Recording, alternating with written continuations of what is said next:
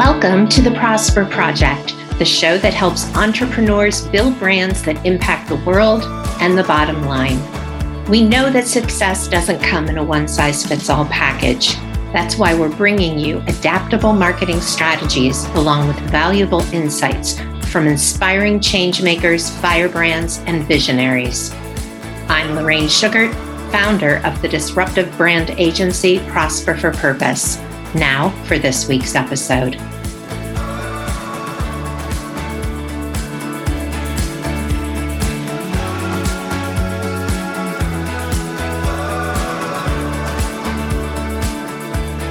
Everyone, and welcome back to this episode of the Prosper Project. Today, I'm really excited to have as my guest Daphne Subar. Daphne is the founder of Subarz Sweets LLC, an online gift giving service bakery specializing in a unique baked good called Subarz. So, Subarz combine the crunch of a biscotti with the sweetness of a cookie and come in a variety of flavors, including gluten free, nut free, and dairy free options. Subarz Sweets was launched by Daphne in 2016 and her company has experienced consistent growth and expansion.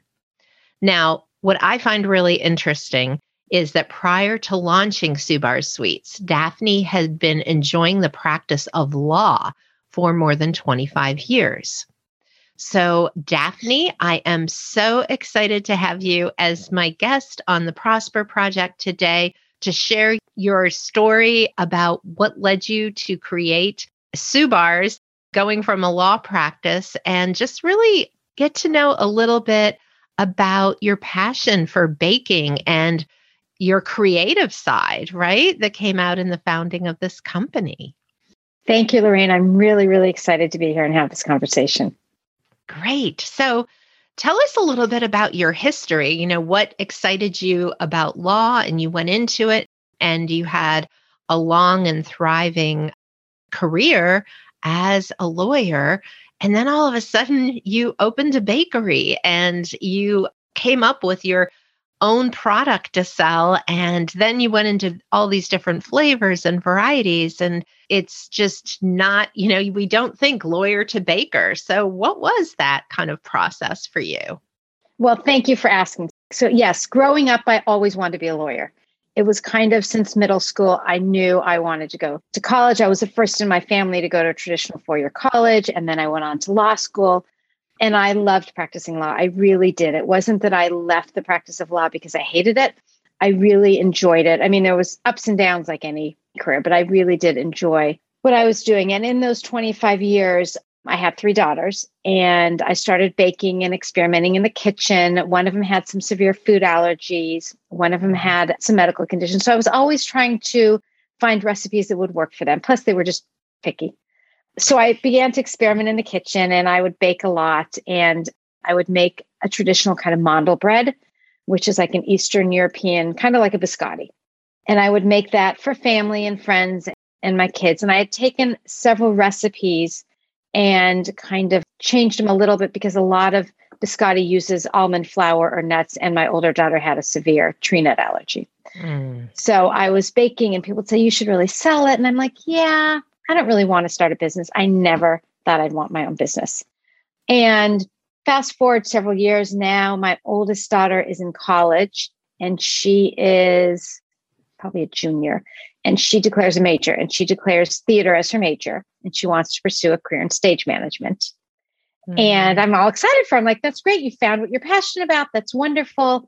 And suddenly I started getting a lot of unsolicited advice from people like, hmm, really? Why would you let your daughter pursue a career like that? Let her start off with something more financially stable, something a little bit mm. more traditional. That's a hard road. And I said, maybe, but she's passionate and she's 21 and that's the time to follow your passion. She doesn't have a lot of commitments or anything holding her back. And I'd said this several times. And my other, my younger two daughters that were still in high school said, Well, mom, you kind of have talked about opening this bakery over the years when people suggested, Why aren't you following your passion? And I kind of went back to them. I'm like, Well, it's not so hard at my age. And, you know, there's more responsibilities and there's this. And they're like, So And I'm like, well, and I kept coming up with excuses and they kept challenging me. And finally, I got to the point and I'm like, yeah, really, why? What is holding me back? And so, and my husband was very supportive and he had said to do it several times. So finally, one day, I'm like, really, what is holding it back? So I decided to launch the bakery, not knowing what I was doing at all. Wasn't quite sure of the product. I knew it couldn't be the mandel bread because the way they're baked, they're not easy to package. They're not in a uniform shape. Mm. They're not in uniform weight. But I knew I wanted something like that. Okay. So, and I knew I wanted something different. I just didn't want to be selling cookies or brownies. I didn't want to really be, you know, because I'd seen a couple people, other moms kind of say, I'm going to sell brownies. And they show up at the soccer game and they're, you know, selling brownies at the trunk of their car. I intentionally knew I wanted a business and I wanted a unique product. Yeah. So from there, I experimented. I came up with Subarz and then Subarz was launched back almost six years ago, which is crazy. So, what's been happening since then? Give us all the details on what it was like to start a bakery and become an entrepreneur after 25 years as a lawyer. That had to be, I'm sure there were a lot of surprises along the way. There were a lot of surprises. I can tell you, I didn't think I'd really like being an entrepreneur.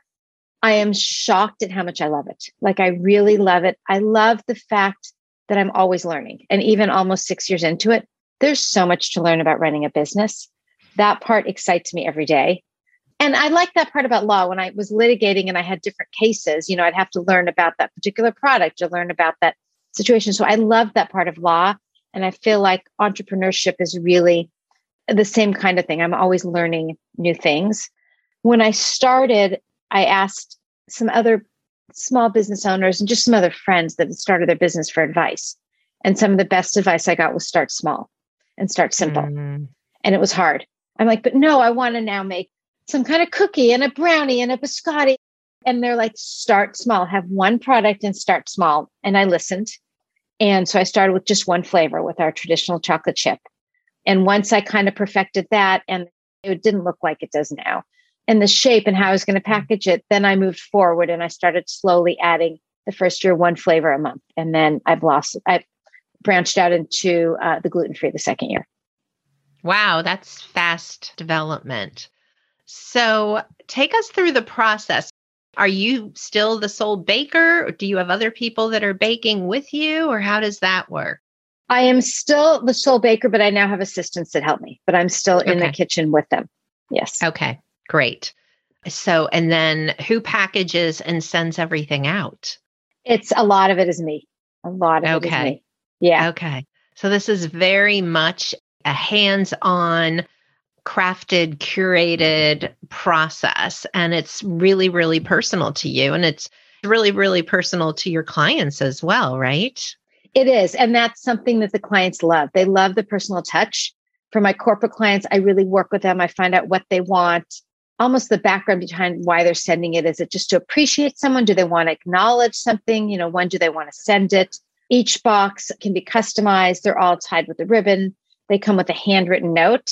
That was actually mm. another surprise. People nowadays love a handwritten note versus a computer generated mm-hmm. note or something they like that'll touch. So when someone receives the Subarz as gifts, and they're mostly sent as gifts. From the moment they open the packing box, they see they see this beautiful pink branded box. They see the handwritten note and the bow, and they see the way it's packaged. Each Sue bar is wrapped in a doily, and then when they open the box, they can kind of smell them. So the experience of getting it really starts from the moment someone receives the box.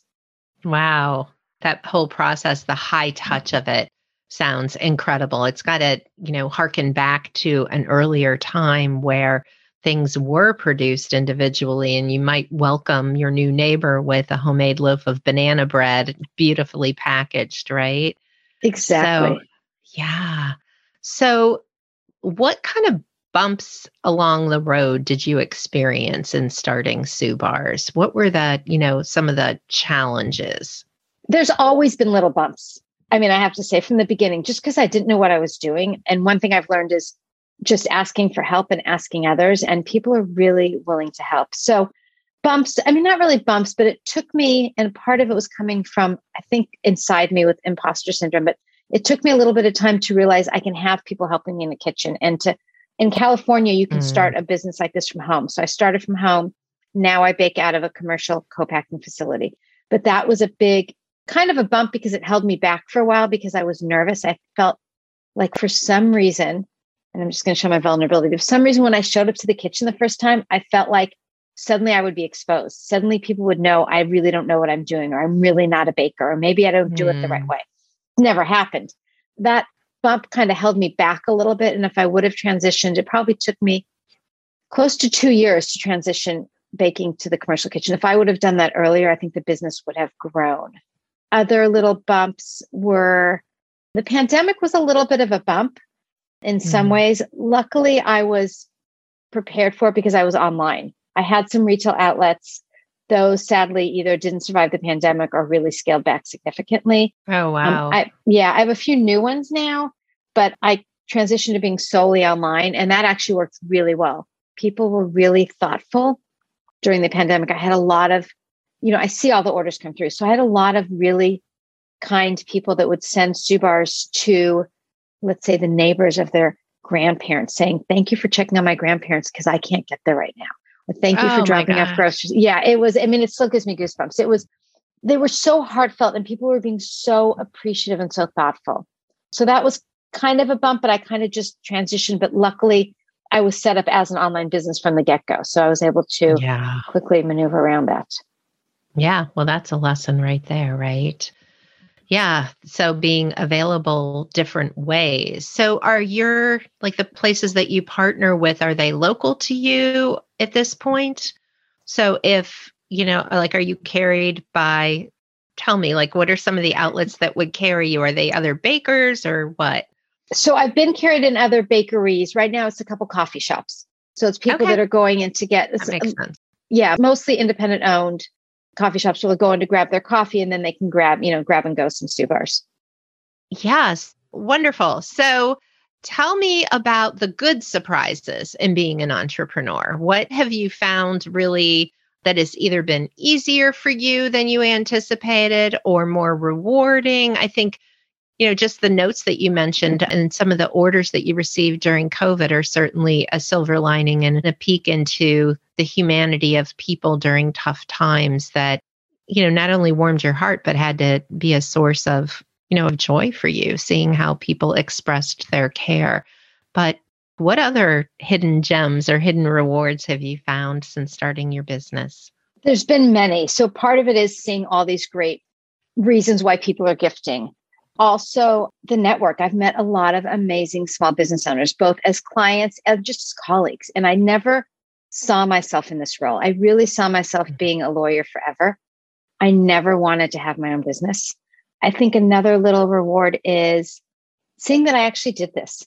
Like I even mm-hmm. sometimes have to pinch myself. Did I really like leave the practice of law and start a bakery? Like it's weird. who does great. that? I mean, I, yeah, who does that? Really, it's not a it's not a normal transition. I mean, I did it in my 50s, and other people in their 50s are starting to plan the exit from their well established career. And I kind of did a pivot and started something that was, in a lot of ways, much harder than practicing law. Also, just seeing the kindness in people has been really, really great. Like it just, even on a really bad day when the pandemic was really bad, or, you know, we experienced some personal difficulties. My oldest daughter was diagnosed with stage four cancer during the pandemic. And that was overwhelming and that was devastating. She is fine. She's a cancer survivor, I'm proud to say. That's but amazing. Oh my God. Going through that and being completely overwhelmed and then seeing like just someone order a gift for no reason or for the birth of a baby or for someone surviving cancer and having their last treatment, like it kind of put it all in perspective that even though I could feel like my life is falling apart in one part, there's people out there, 95% of the people, despite what's going on in the world, are really kind and are really thoughtful and mean well. I think that's the thing. Everyone really generally means well. They may not express it in the right way, but it's a nice constant reminder of how kind and thoughtful people can be despite what's going on. Yeah, I love that. So, something else you and I have in common is that I also never wanted to be a business owner kind of avoided being an entrepreneur at a couple different times where I could have taken my freelancing full time. And it was also my daughters who encouraged me to start my business, which I did in my 50s. So we have all that in common. And I think for me, one of the big surprises about that was that they were so excited by seeing me follow my passion of creating the type of business I created. And that has stayed with them. And they've referenced this is my 10th year in business, but they've referenced how much it meant to them to see me do that. And I'm wondering if your daughters have not voiced that. I am sure they will at some point, but have they, you know, like what was the reaction when you just did it?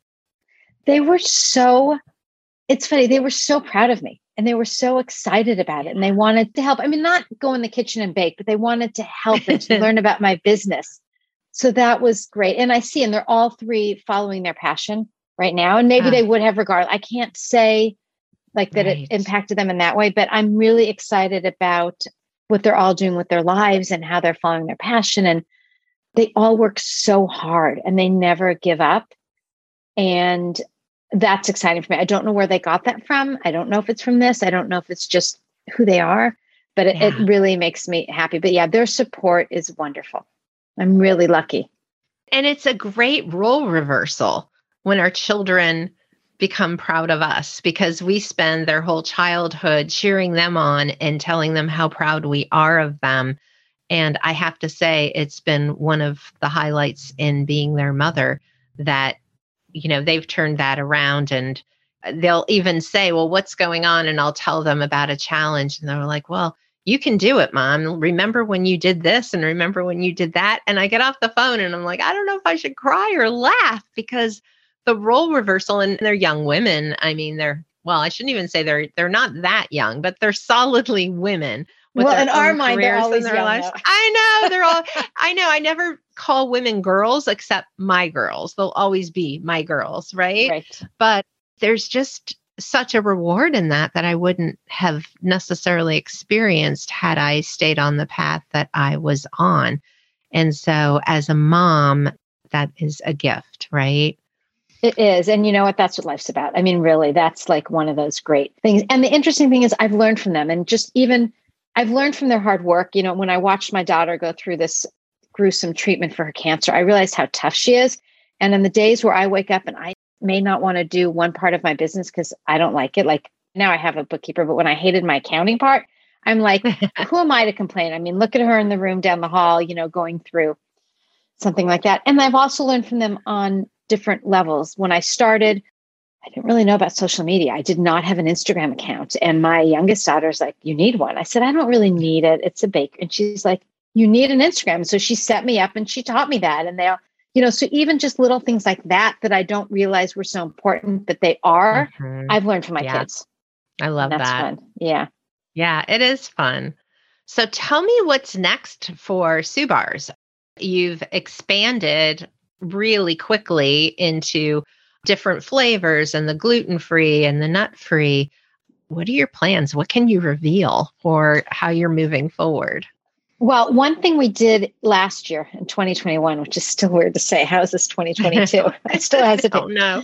Is we started partnering with a couple gift giving companies that really have helped our business. Oh, yeah. So, and that's gone really well. So, one of our goals for this year is to really bring in a couple gift giving partners. So, businesses that are really just gift giving businesses that offer Subarz as one of their options. So that's um, that's for this year. Yeah, we may come out with a couple new flavors. We haven't had a new flavor in a few years. You know, the ones yeah. we have are pretty popular, but people are always asking for, you know, we don't have anything pumpkin related. And this may yeah. be the year that we finally release a pumpkin this, flavor. This should probably be the year while the pumpkin craze is still strong, right? Exactly. So, what is your top selling flavor? So that also depends on the time of the year. And that also Ooh. changed a little with the pandemic because a few of our flavors became very costly and almost impossible to produce because some of the supplies were in short supply. Oh. So probably our most popular are the traditional chocolate chip, which was the first one, which is, you know, chocolate chip, but it has some cinnamon sugar on top. So it gives it like mm. unique flavor or our lemon thyme. So lemon thyme was our third or fourth flavor. I wanted, I can tell you a brief story. I wanted, they all kind of have stories about how I came up with the flavors, But oh, the lemon good. one, yeah, they all have an interesting story. But the lemon one, I wanted to do lemon because I like lemon squares. And my sister, who I talk to all the time, I'm very close with, she said, Why don't you do something with an herb? And I said, An herb? Who's going to bake with an herb? And she's like, Just try it. I said, This is never going to work. So I researched kind of what goes with lemon and I did lemon thyme and I threw some thyme in there. And it is one of our most popular bars. And I had to call her up and she's my older sister and say, I guess you were right. I guess I should have tried it. So older sisters know best, says the firstborn. oh yeah, they do sometimes. Says the uh, well, there's only two of us. Says the uh, second the last born.